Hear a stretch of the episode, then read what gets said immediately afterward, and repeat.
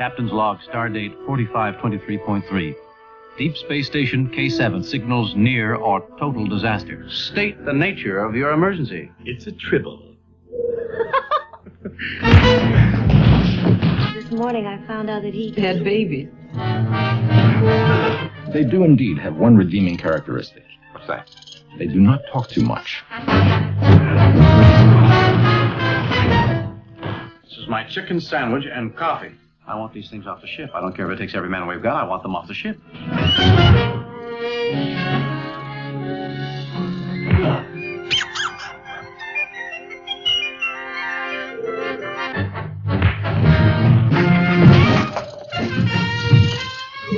Jim, I think I've got it. All we have to do is stop feeding. Them. Once we stop feeding them, they stop breeding.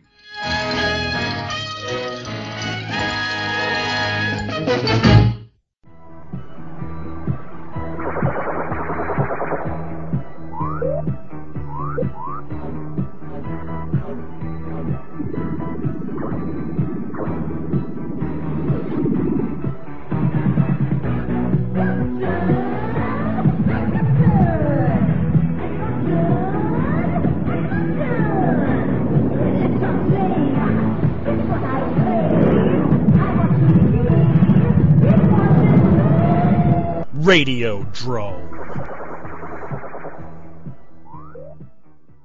David Gerrold is one of those names you might not know off the top of your head the same way you would, say, Ray Bradbury or Harlan Ellison. I bring this up to David Gerrold later in this interview. He kind of disagrees with me, but I think his writing is both original and strong enough to stand with these people. As I said, you may not know that name, but you definitely know this man's work. If for no other reason, you know him as the creator of Tribbles on Star Trek. He also wrote for many of your favorite science fiction shows.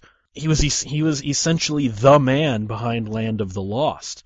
David Gerrold is a man whose work I think helped def- helped define my childhood. I'm 40 years old. Listen to my interview with David Gerrold, then go check out some of his stuff. Most of it is available on DVD. I apologize a little bit for a few of the spikes that you're going to hear in this. That's one of the problems with recording recording from a cell phone. So I fixed those as much as I can. Otherwise, enjoy the interview with David Gerrold. First of all, I want to say thank you, David Gerrold, for taking my call and taking the time to speak with me because you're one of those names that's up there with Bradbury and Ellison and Asimov. So I feel lucky that you're willing to entertain me. Well, that's that's thank you. That's very high praise, but I still feel I have a long way to go before I can even carry their pencil boxes. I have a lot to learn and a lot still to. If somebody wants to put me up on that pedestal of fame, I'm not going to leap off eagerly. So. you got your start with Star Trek, and then you moved to classic Star Trek, and then you moved on to Star Trek the animated series and whatnot. Did you have some of the same issues on I'm just going to call it classic Star Trek that people like Ellison and Richard Matheson have had. That trouble with tribbles, the cloud mi- the cloud minders, and you know you know you did an uncredited rewrite on I Mudd. Were those the what you wrote essentially? What you what wound up what wound up on the screen? Uh, Trouble with Tribbles actually spoiled me because most of what I wrote, I would say like 90% of what I wrote got to the screen. It was one of the least revised scripts. It, it went through more colored pages than most episodes, but it was like we're going to tweak a word here, not we're going to rewrite the whole scene. So I would, except for two scenes, it's all mine.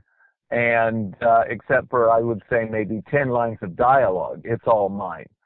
So, and then the actors and the director got a hold of it, and then they had so much fun building on top of it that I was pleasantly surprised. But more than I was extremely delighted because it was an opportunity to discover that I could have gone farther eh, with some of the stuff I was writing. I said, oh, okay, I see what they what they do. And of course, when you're writing for Bill Shatner and Leonard Nimoy, you're writing for actors who are incredibly good. They do nuance so well that they spoil you for everybody else.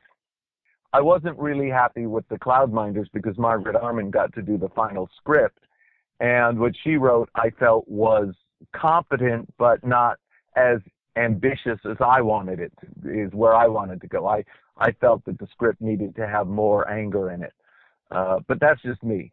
Um, I know Harlan Ellison uh, quite well. He's like a brother to me, and I understand why he felt that the rewrite on City on the Edge of Forever was uh, weaker than what he had written. Uh, what he wrote was ambitious. I think writers have to be ambitious. Uh, I never met Richard Matheson face to face. We did exchange some nice letters. I was absolutely delighted with his book, What Dreams May Come, and wrote him a fan letter, and he was very gracious in his response. So, you know, sometimes you, you, there's an old saying, sometimes you get the bear, sometimes the bear gets you. I was happy with one of my Twilight Zone episodes, not so happy with another. I was happy with my work on Sliders. I was happy with my work on Tales from the Dark Side on one script, not as happy with what the director did to it in the next. Land of the Lost, I thought some of the scripts came out great. There were a couple that the director did a rewrite on, and he's not really wasn't supposed to rewrite them without notifying the writers. And I, I wasn't too thrilled, but he did a you know capable, competent job, so I can't fault him for that. So, you know, it's it's how the business is run. The writer is the most important part of the process. If he gets the structure right and if he gets great dialogue, you know, it works. But sometimes people think, oh, I can make this better. Sometimes they do. Sometimes, eh. you know, I'm sure Joe Dante has said probably the same thing. It's a team effort and everybody wants to put their part in. That's very true. Except you wrote with Trouble with Tribbles, arguably one of the most memorable episodes of classic Trek and one of the few comedy episodes I think in all of Star Trek that works. Yeah. Because Star Thank Trek you. Star Trek has a bad track record with comedy episodes. They get a few right. Deep Space Nine had a couple that worked. Next Generation, not so much. Enterprise and Voyager, not at all. Trouble with Tribbles is one of the few that you can say this is where Star Trek comedy actually worked. Was that Thank a you. challenge to to try and do something that even at that point in season one Trek was, was I was trying different? to do I was trying to do something light. And Dorothy Fontana recommended it to Gene Coon and said, This has whimsy. And I always tease her about the word whimsy. And I thought it would be a lighthearted episode. I did not start out thinking it would be a comedy. But as we worked through the various plot points and all of the various uh, developmental parts of it, let's use the Klingons. Let's have the Tribbles do this. Let's do this. It got more and more boisterous. And when we say, oh, we'll have the barroom brawl scene, and then here comes Cyrano prancing through it like Tony Curtis in The Great Race and, and not getting hit, the more it developed, the more it went from lighthearted to outright comedy, which I think in the long run was the right way to go. Uh, but I had never intended when I first submitted the outline for it to be that broad a farce. But uh, as we got into it, we realized there are so many possibilities here. If we don't go there, we're we're we're throwing away the opportunity. And I give L. Coon enormous credit because there was the first draft was long, so I cut out the scene where Kirk says to Scotty, "Who started the fight?" And Gene. Coon said, "That's the best scene in the script. Put it back in." that's where most of your fun is is in that relationship and that was a great learning experience because when i put that scene back in i realized just how much of the script was about character also i think the comedy and the character is nailed perfectly in there's one line of dialogue by dr mccoy near as i can tell they're born pregnant quite a time saver Yep. don't you think that was a fun a fun line to write because up until that time, nobody had used the word pregnant. CBS had not allowed Lucille Ball to be pregnant. She could be expecting. The word pregnant was not on the air. And I put it in fully aware that broadcast standards on NBC might say, oh, you can't use the word. And it went by without an objection. So I was thrilled. I got to be the first person to say pregnant on the air uh, or to write it and uh, and and De Kelley is such was such a joy to as a person and to write for. All the actors were, of course. So uh, yeah, that is a fun line, and uh, uh, but I, I think, and I'm going to quote Bob Justman here. He wrote a memo that I did get to see, uh, where he says the scene between Kirk and Scotty, who started the fight, may be the very best scene to demonstrate their relationship that we've had all season. And I think that that clued me in to the, the heart and soul of good writing is what happens in the space between two characters. Well, that said, did you like how Deep Space Nine kind of put another twist onto that when they did their Trials and Tribulations episode? Oh, I thought the script on that was brilliant. I thought the production values were amazing. They recreated the look and feel of the original Trek incredibly well. Um, and that a lot of credit goes to Mike Okuda and and to the director Jonathan West, the whole art department. Uh, they went back to the original film stock, the original lenses, the original uh, uh, makeup. So it had absolutely it, it matched perfectly, and I was so thrilled and so delighted and and so pleased uh, because it was such a nice homage. Well, now obviously you're you're famous for the tribbles, which by the way I own two tribbles. I own one of the 1991 re, um, 25th anniversary releases that a listener actually sent me, and then in 1998 they put out a VHS set of Trouble with Tribbles Yeah. and Trials and Tribulations that had a little tribble in it. I got I own that too. The uh, the best tribbles I've seen come from tribbletoys.com, although all one word, tribbletoys.com, and they make these wonderful tribbles that chirp and vibrate, and and uh, uh, you if you've been to Comic Con or Dragon Con, you've seen them, and they're just so much fun. So I I uh, I uh, those are my favorite right now. Well, and then after that, you moved on to Land of the Lost. I have a weird relationship with Land of the Lost. I loved it when I was a kid. I despised the old episodes as a teenager, and then I appreciated them much more for the stories and the imagination as an adult.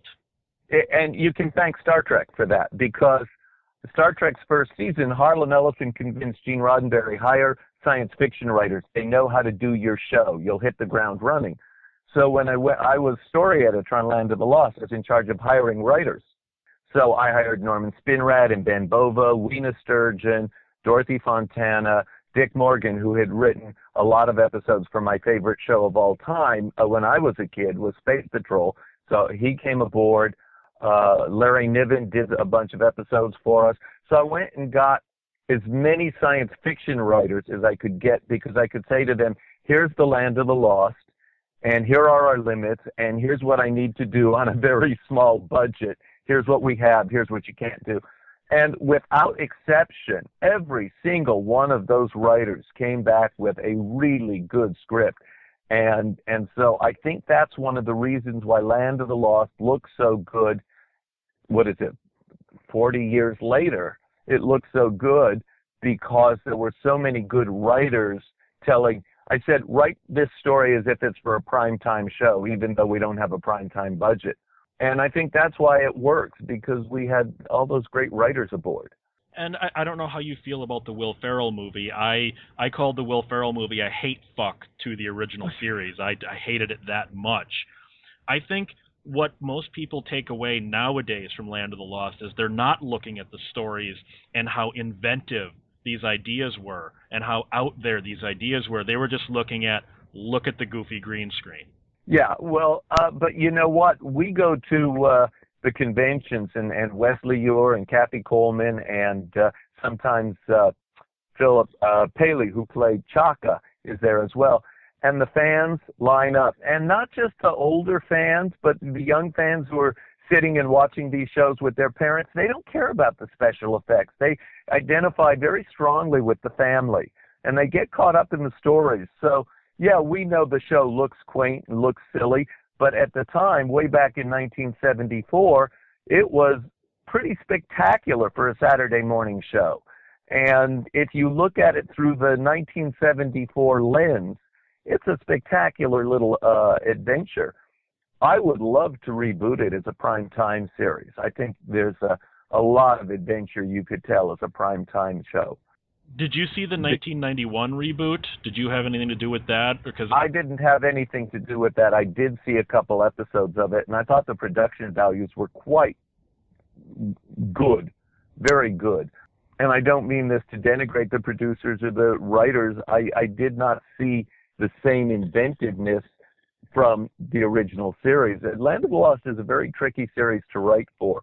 Uh, any science fiction show, you have to have somebody there who has a vision, of how it all fits together and how and, and a vague idea at least or even a clear idea what you're working toward. And you really want to uh, you really want to have somebody who loves science fiction so much that they they want to get inside and play with it. And i think uh, too many writers see science fiction like they see westerns. It's ray guns and spaceships and aliens and robots and they don't realize science fiction is about the underlying idea which is a whole other way of looking at the storytelling. Exactly, like with Land of the Lost, it, it the, the the special effects in that don't matter. even even though Holly always bugged me as a kid, she's necessary. The ideas are so I don't want to say above the head of the audience, you know, since it was a kid show, but I didn't understand a lot of these when I was a kid. When I watch them as an adult, I see the depth that you put into it, such as like the land requires balance. If one person escapes, another person has to be sucked in. That that's a really great concept. Uh, uh let me say it this way: that I'll tell you, we could we could probably reshoot some of those scripts today without having to change much. We, I told my writers, uh, this is the secret of writing for a great kids show. You write for adults and you write a story that kids that's accessible to kids but that will not bore adults that there's an adult level. So that like the classic rocky and bullwinkle is that you watch it as a kid and it's a great cartoon show you come back as an adult and you hear jokes that you didn't get as a kid. It's that's the secret is that ultimately it's the parent who's going to watch the show with the kid or take the kid to the movies.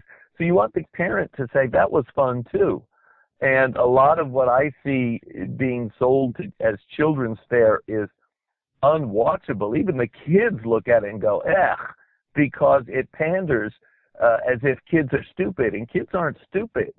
They may not have the all the necessary information to sort things out, but they're sharp little monsters, and you, you know, you disrespect them at your risk. And I did that show. I said, you know, we got to love our audience and our audience is going to include people, science fiction fans, and kids as old as 80. So we're going to love every one of our uh, people in our audience and make sure everybody has a good time watching. And the Sleestaks are just awesome. Oh, the Sleestaks were my favorite creation. I, I wanted really great, scary monsters. And I said, they've got to be tall, nine feet tall.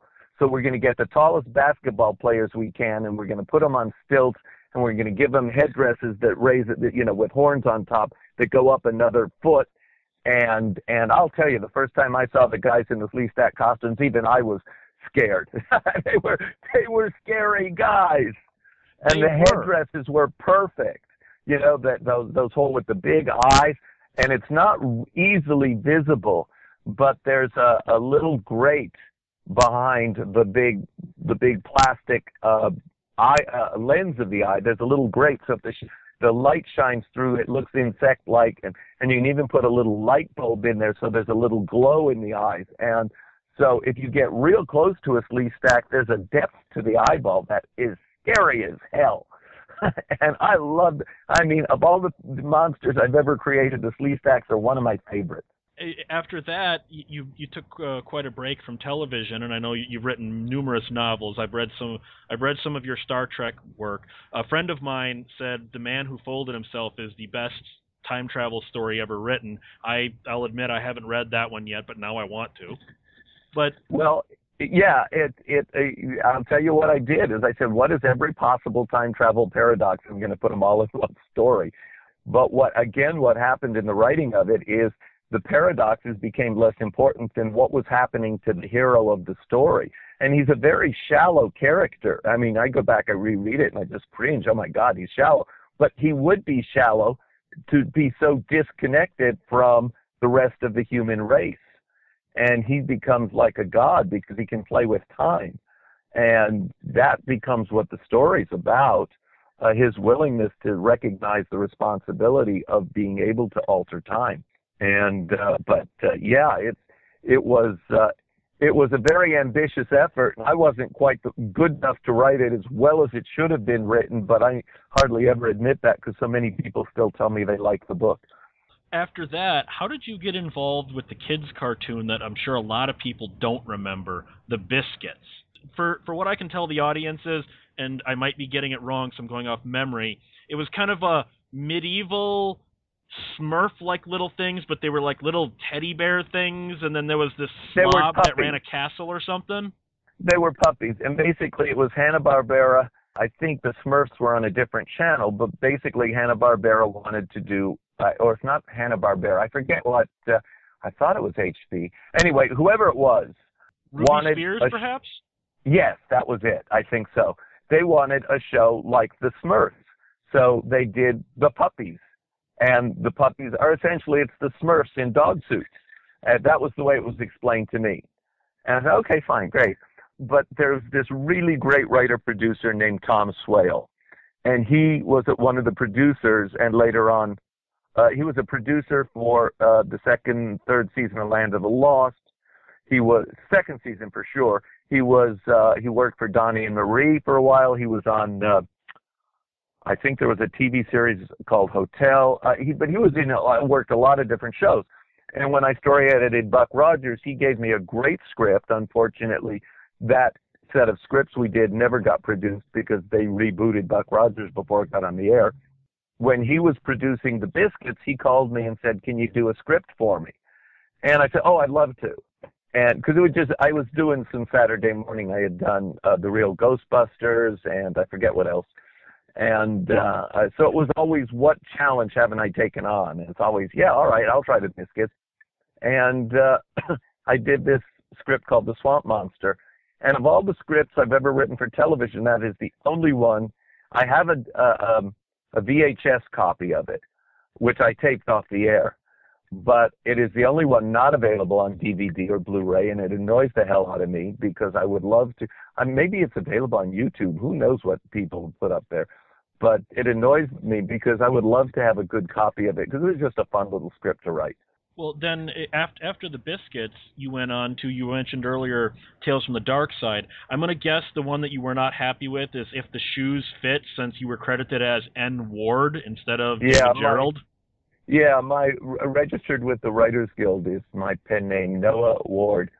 I, I wasn't angry. It wasn't an. It was just I didn't feel the script as it was shot represented my very best writing.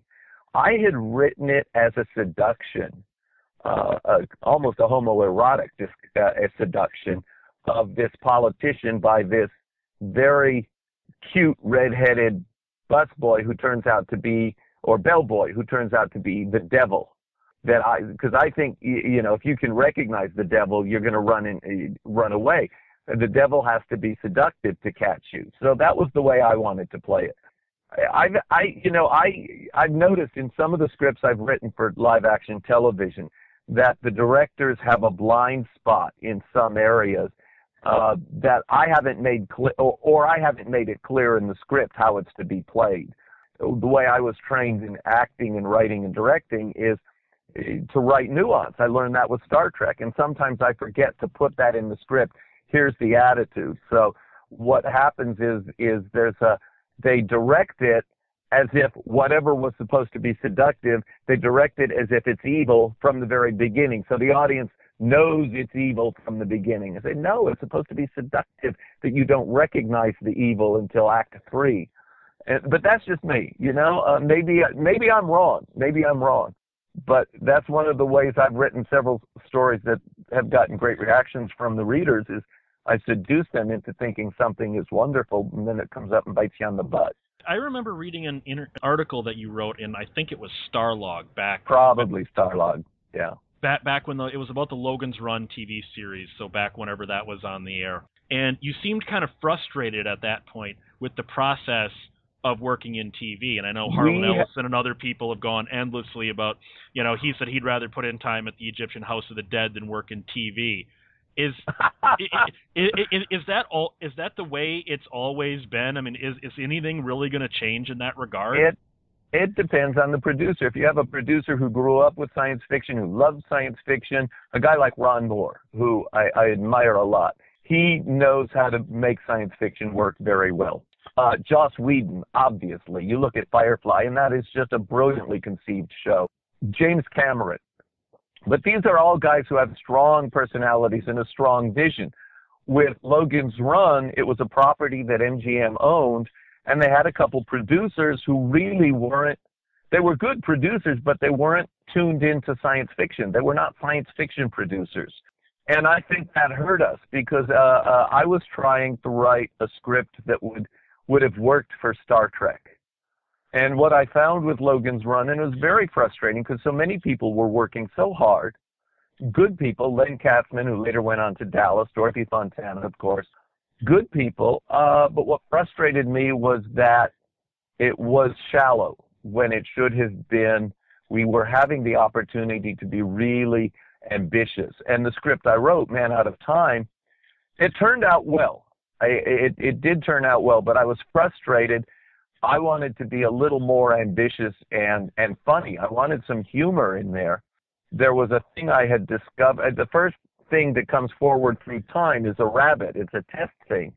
And I wanted Logan to pick it up, and Rem, whose memories are a little scrambled, says, "Oh yes, this is related to the elephant," and it is. Rabbits are somehow related to elephants, and I wanted, as a sight gag, he was carrying it around for the rest of the episode, and they thought they had an elephant, and it was it would have been a nice gag to show how disassociated somebody who has grown up in the dome, in the whatever you called that place where all the uh, Logan's Run people were it's not were disassociated from their own environment, their own history. They had no knowledge of the world they were living in, and and that they had to learn.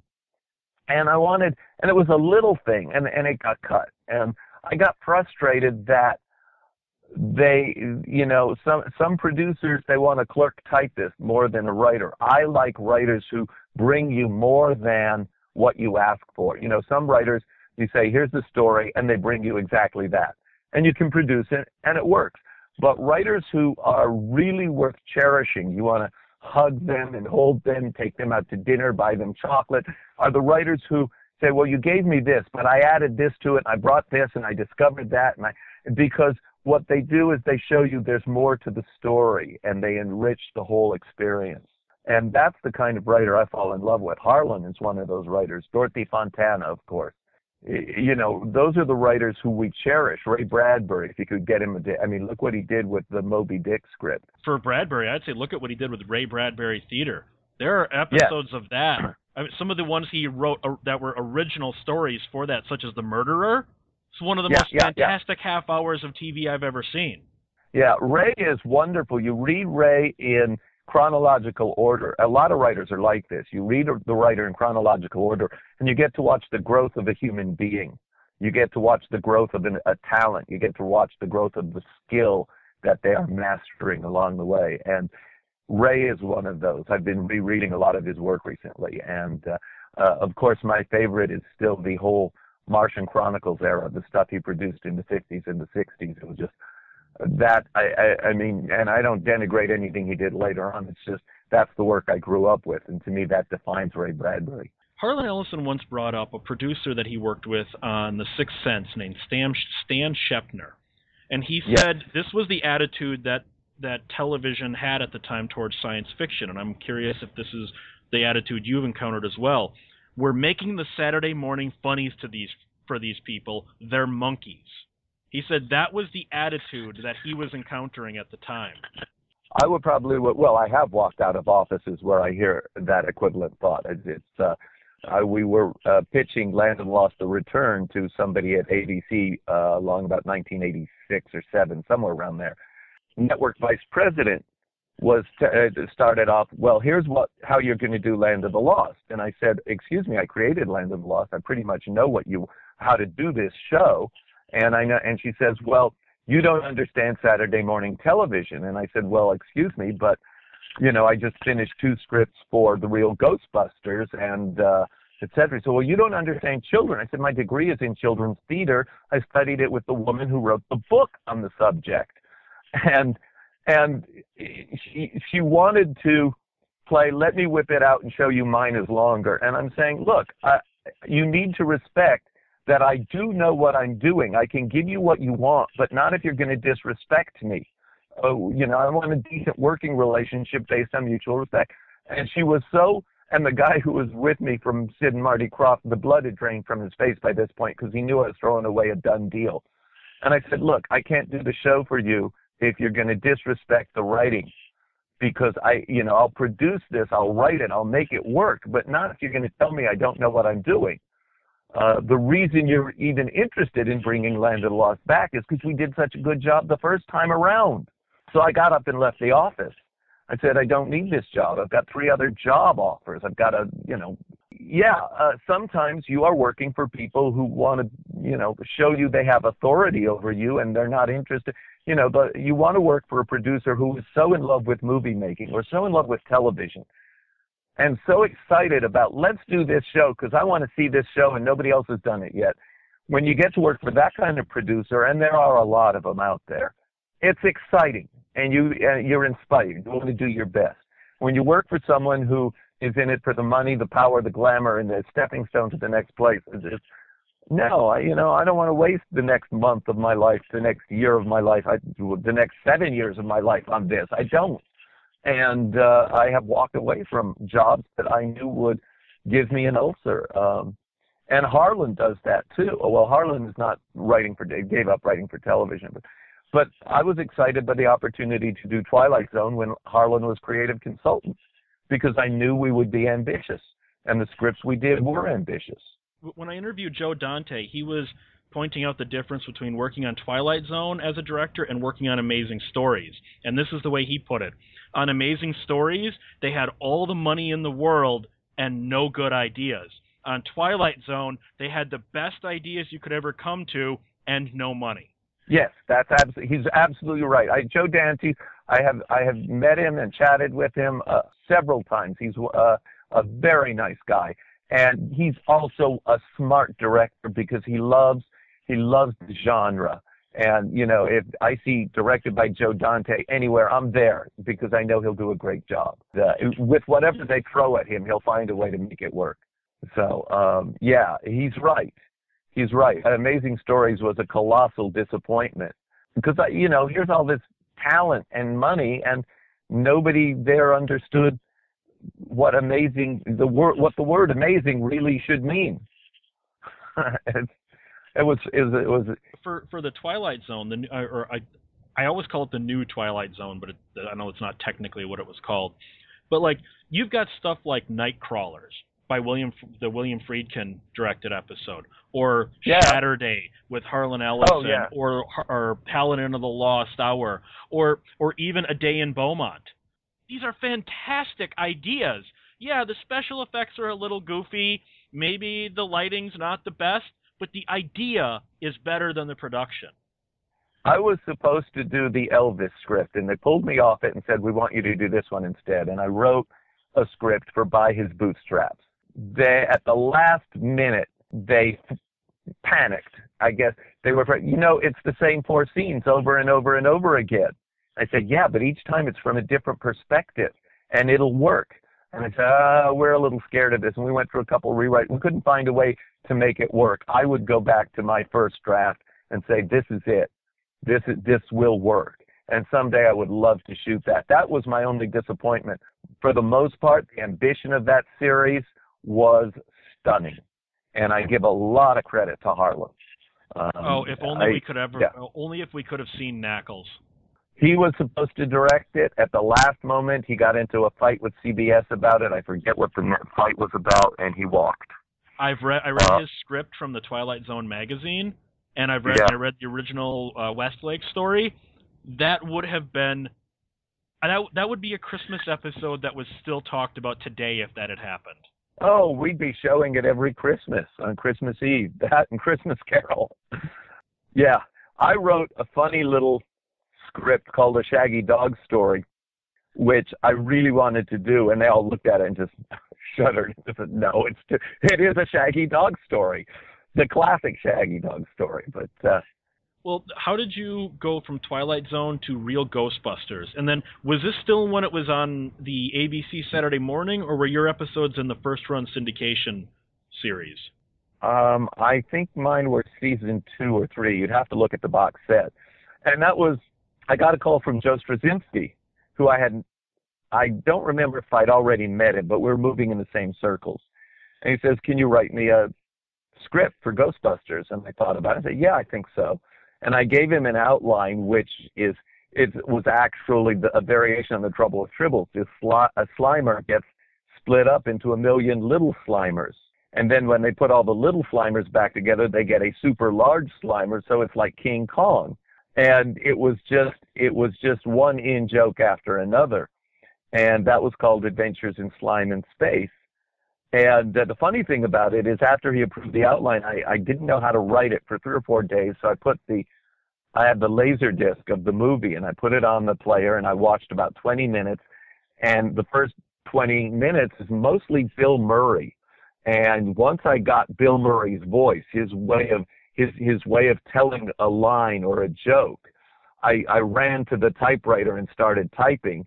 And once I had Bill Murray's voice, then I got Danny Aykroyd and and uh, uh, uh, Harold Ramis, and and it all fell into place.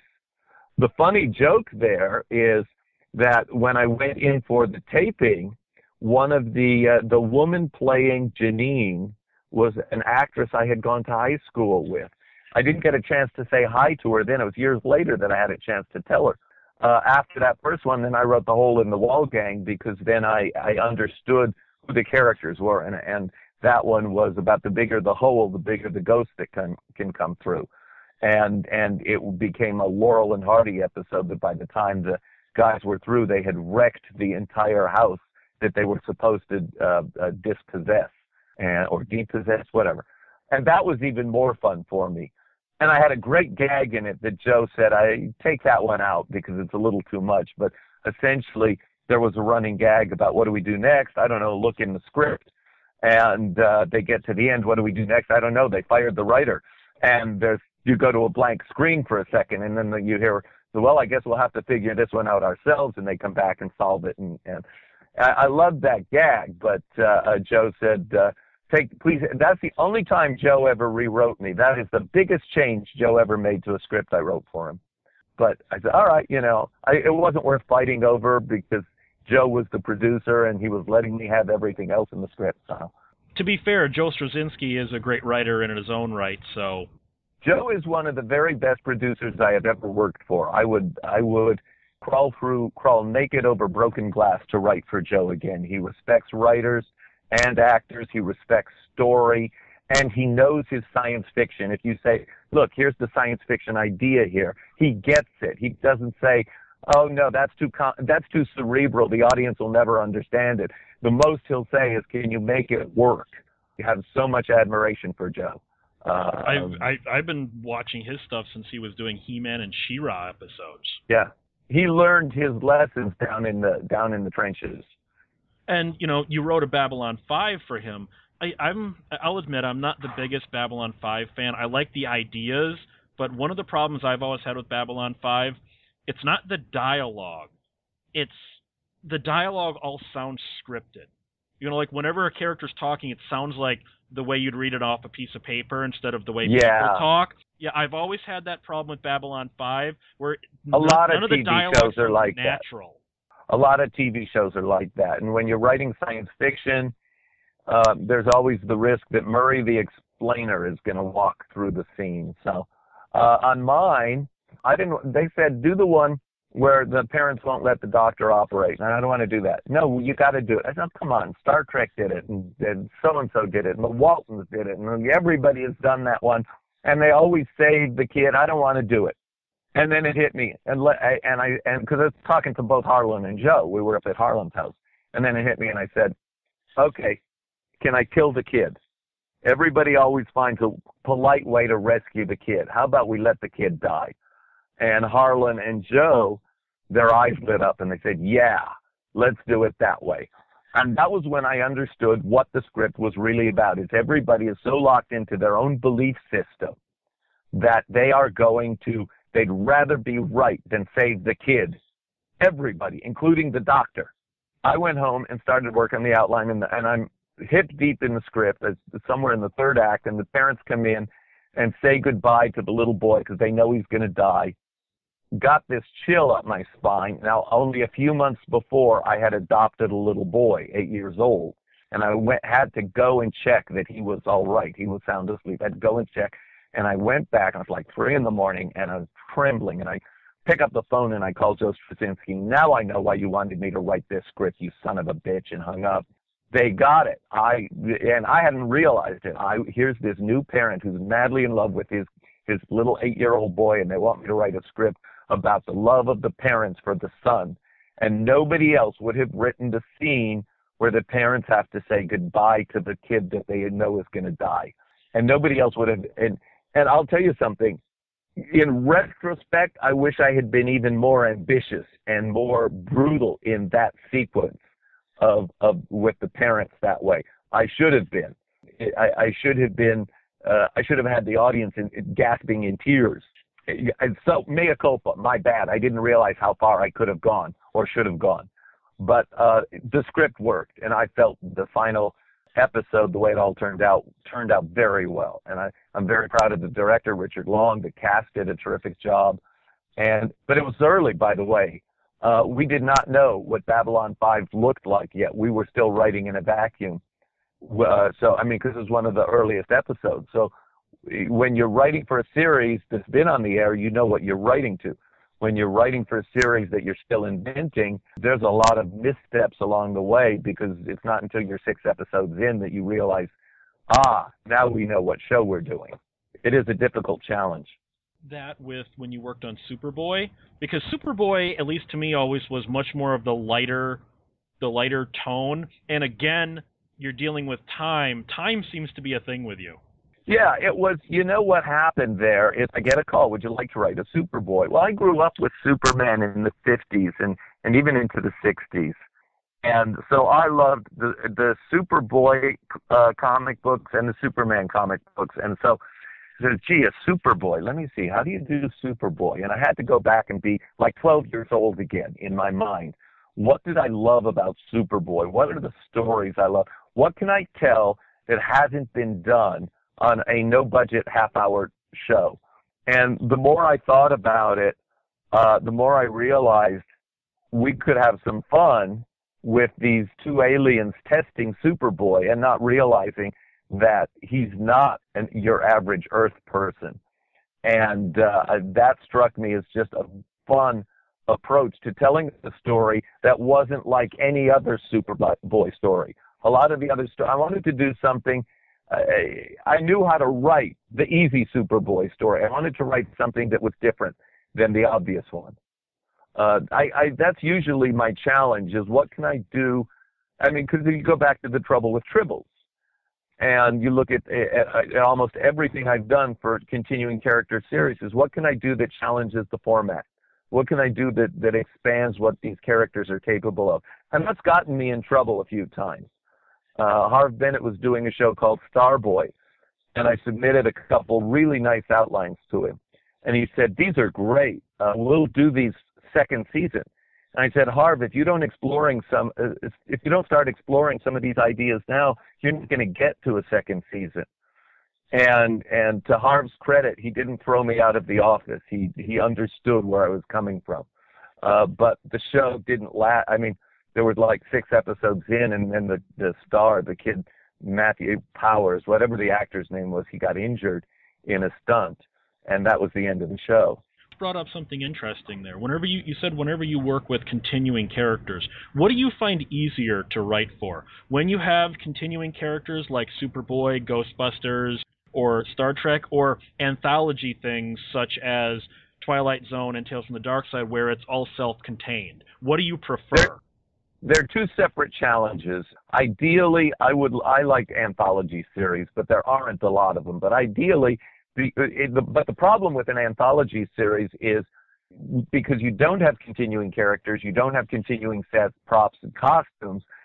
You you nothing is getting amortized from episode to episode, so your budget is tighter because anything you call has to be pulled out of stock or built. So you you have to write a lot closer to the vest, a lot cheaper. But there are opportunities with anthology series, with a show with the continuing characters. You can't kill or injure or change your continuing characters in any way. And that, so what you have to do is find something in the continuing characters, some piece of, of background that you can explore or some emotional uh, uh, quirk that you can develop. So like on Hawaii Five-O, which is just a fun, guilty pleasure. The real joy there is they keep opening up the characters. So we find out that uh, I, I keep I keep wanting to say James Caan, but it isn't. It's his son. But that character, we find out he's claustrophobic. We find out how much he loves his daughter. We find out his, about his relationships with women, and and so that becomes interesting quirks about this character that enrich the stories they tell around him.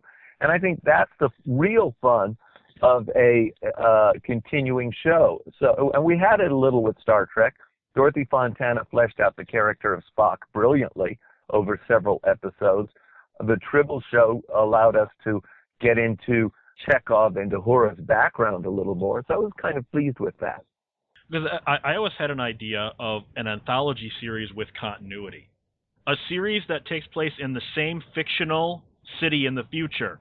Like maybe one episode would be a doctor story, and then the next episode would be a cop story, but it would make reference to the events of the doctor story and so on. So each episode would have continuity, and all of these things are affecting one another. They're just not directly crossing over.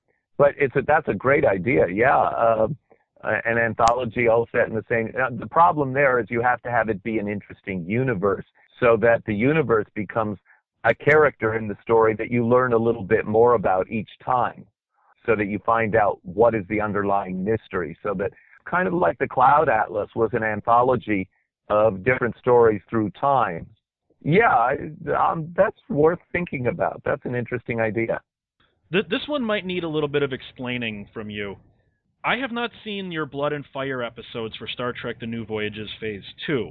Are those the same Blood and Fire episode or the same Blood and Fire story that you had attempted to get on the air yes. with Star Trek The Next Generation and yes. for whatever reason did not?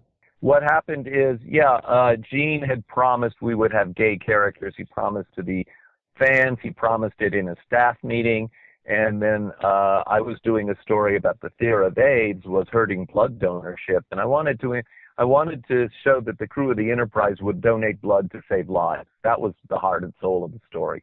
We hadn't had any episodes. We didn't know how the show was going to work, but I knew that if that we had a critical blood donor donation shortage, and I knew that if we did an episode where the crew donated blood, people wanting eh, the fans would rush out to donate blood to be like the crew.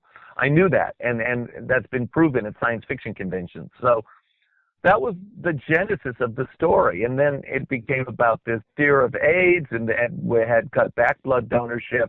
By the time I got to the first draft of the script, I tossed in a line. Uh, um, Riker asks, "How long have you two been together?" And the one guy says, uh, "Oh, since the academy," and the other guy isn't even in the scene. So it's like understated if you're 13, you're not going to catch it. If you're 23, oh, gay characters, cool. And that would have been it. And it got scuttled. And I said, if we're not going to do it here, where are we going to do it? If we're not going to do it now, when are we going to do it? And and everybody said, oh, great memo. Take the gay characters out. All right, fine. I turned it into Tasha Yar, but I was so unhappy and so disheartened that we had people aboard the show who were subverting the, uh, we had been promised, you can tell issue stories. We had been promised to that. And now we were being told, oh, you can't be dangerous because we're going to be on at four in the afternoon and we don't want to offend people. Oh, great. Okay. Well, I'm out of here. And that was the primary reason I left is like, I, I, I am not going to be on a, uh, I'm not going to be on a show where I'm unhappy because I'm not being allowed to write. And, uh, I left. The whole thing blew up with fans, you know, speculating this and that. And I said, okay, I'll sell you copies of my script, and the money's going to go to the AIDS Project LA. People could see the script that wasn't being produced, and Gene was very embarrassed and very angry about it. Well, too bad.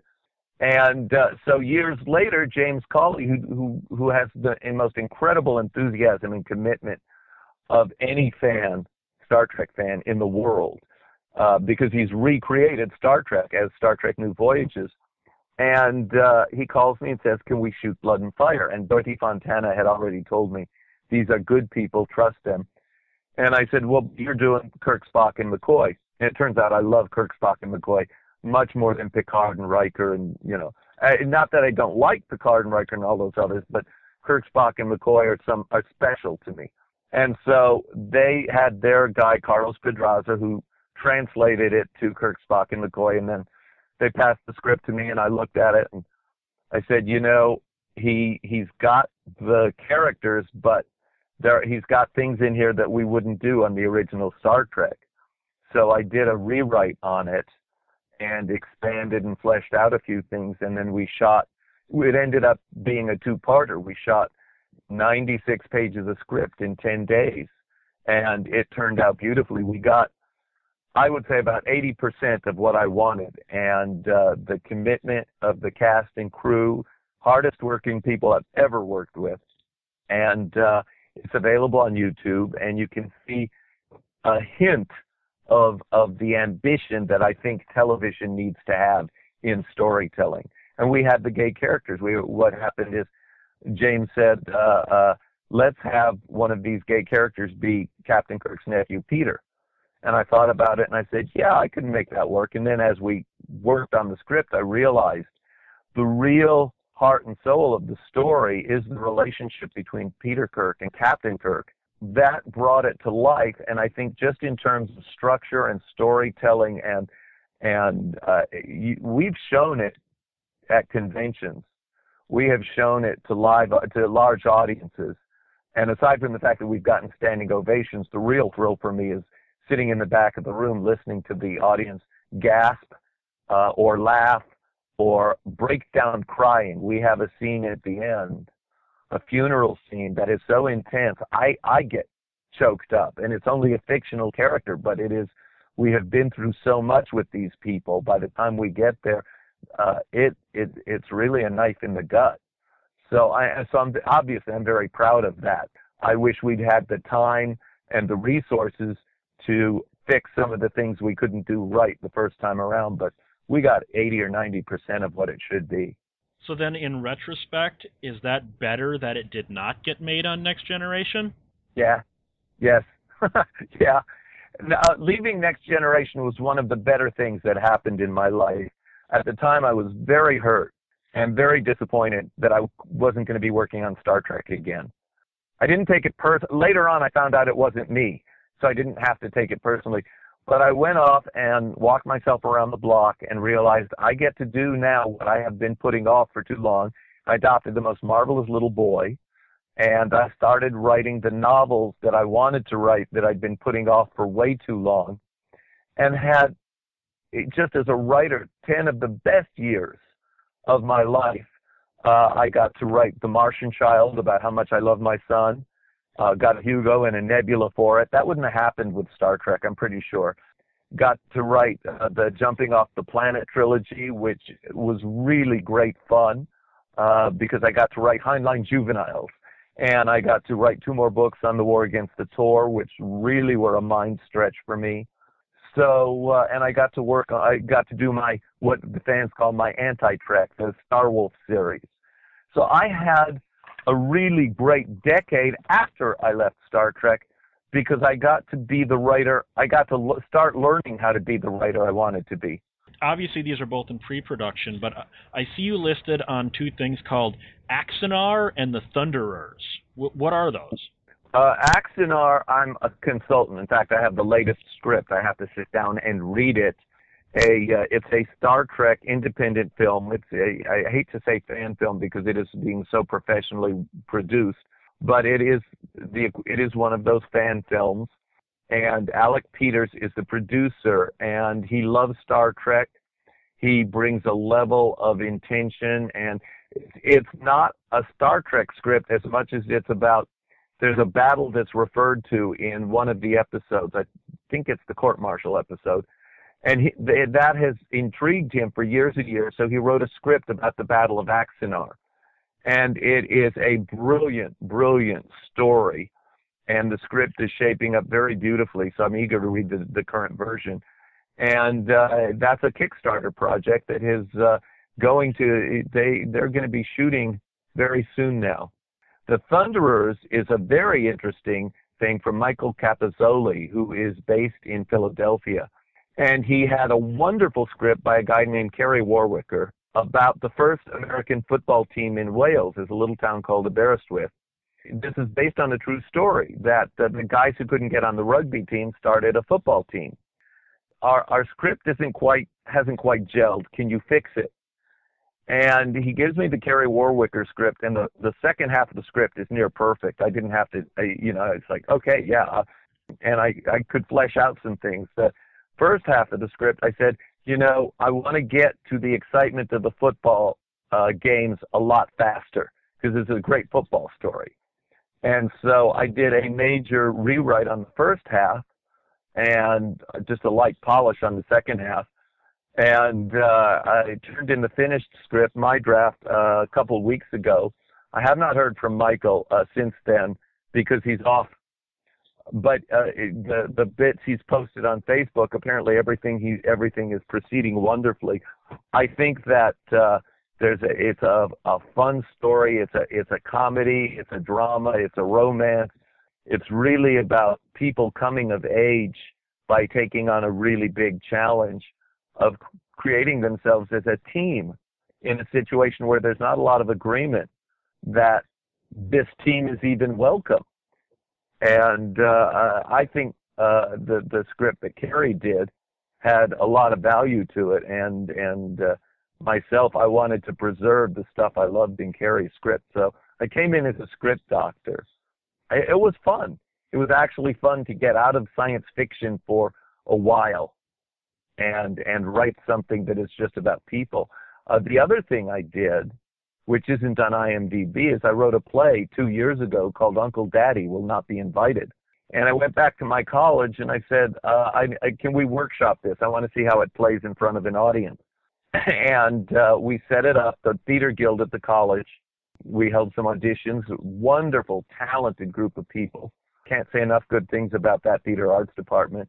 Found two incredibly good actors, a guy named Stephen Brogan, another one, Alex Manolopoulos an incredible stage manager named Kara Thaler, and uh, we rehearsed for two three weeks, put it on it, two actors on a bare stage, and we filled the auditorium for all the performances, got a standing ovation each night, uh, got applause where we were supposed to, got laughs where we were supposed to, got gasps of horror where we were supposed to. So I was very pleased because I'd never written a play before and sitting in the back of the theater listening to the audience was, I think, one of the most gratifying experiences because for me it was like, do I really understand the audience well enough to make the, to to catch them up in this in this story and these characters? And I think every writer should write a play at least once and discover by listening to the audience if you're in touch with your audience or not. And for me, it was very gratifying. It was better than being handed any kind of award. Just knowing that the audience was moved and touched and inspired as powerfully as they were. That's really, you know, when you know you've succeeded in, in your craft, when you can listen to the audience. Is there a way people can see that? Was it what is any of the the shows? Uh, you know, any of the performances did video taped? We did video the second night. I have it. I have not put it on YouTube yet. I might do that. I haven't decided yet if I will, but I haven't gotten around to it yet. It's an hour long play. I, I really want to uh, uh, find a, a theater and put it on properly, and and maybe make a better production of it. But uh, I know the play works now. Well, where can people find you or, or find i mean i don't know if you've got a youtube channel that's got whatever you might have the rights to of your your old works or whatnot. Where can people contact you or get in touch with you? Well i'm on facebook. It's i mean real easy to find on facebook. And my books are available on amazon and barnes and noble. And uh, there is also www.gerrold.com I have somebody managing it, and I don't check it as often as I need to because I'd rather be writing than looking at websites. But all of my books that are currently in print and available can be found at gerrold.com. So, uh, and there's stuff available on Amazon that is only in ebook format. uh, some short stories. There's some stuff, very recent stuff, like 13 o'clock, 14 o'clock, some stuff that uh, uh, I'm very proud of. Nowhere Man, In the Quake Zone, Ganymede Spaceship. That one's a lot of fun. And so I, I, I have been on a uh, really good production streak or spurt or whatever for the last few years, and uh, uh, it seems to be accelerating. I'm having a lot of fun writing some really good stuff. I just finished my vampire novel, and it's a different take on vampires. Very, very, very different. Uh, I've deconstructed the whole mythology of vampires. And then I've also finished a novel called 13, 14, 15 o'clock, which is in my, both are in my agent's hands. And I'm in the process of finishing a method for madness. So, uh, I'm having a lot of fun at the keyboard and, and, uh, uh, I, you know, I'm averaging a couple thousand words a day. So that's really good for a, a writer to be able to say, Hey, I'm getting the job done. So you're, you're not going to go quietly into that good night. Hell no. Last time Angel of Death came to my door, I broke his arm. He walks with a limp now. I hope you guys liked that little insight into old science fiction TV and some of the trials and tribulations, no pun intended, of what it was like working on these shows back then and just how much effort goes into the entertainment that we all consume so readily. I want to thank David Gerrold for taking the time to speak with me. What you guys need to do is go to gerrold.com. that's David Gerrold's official website, Gerrold, G-E-R-R-O-L-D dot com. And if nothing else, go and pick up some of his books, some of the DVDs that have his episodes in them, and just su- support this man as I think he is one of the great science fiction writers out there. And remember, you can go to my website, 1201beyond.com. We have t-shirts, we have tons of great radio shows, we have web comics, we have a whole lot of great stuff. So 1201beyond at gmail.com is where you can contact us, and 1201beyond.com is the place to go to find more of these.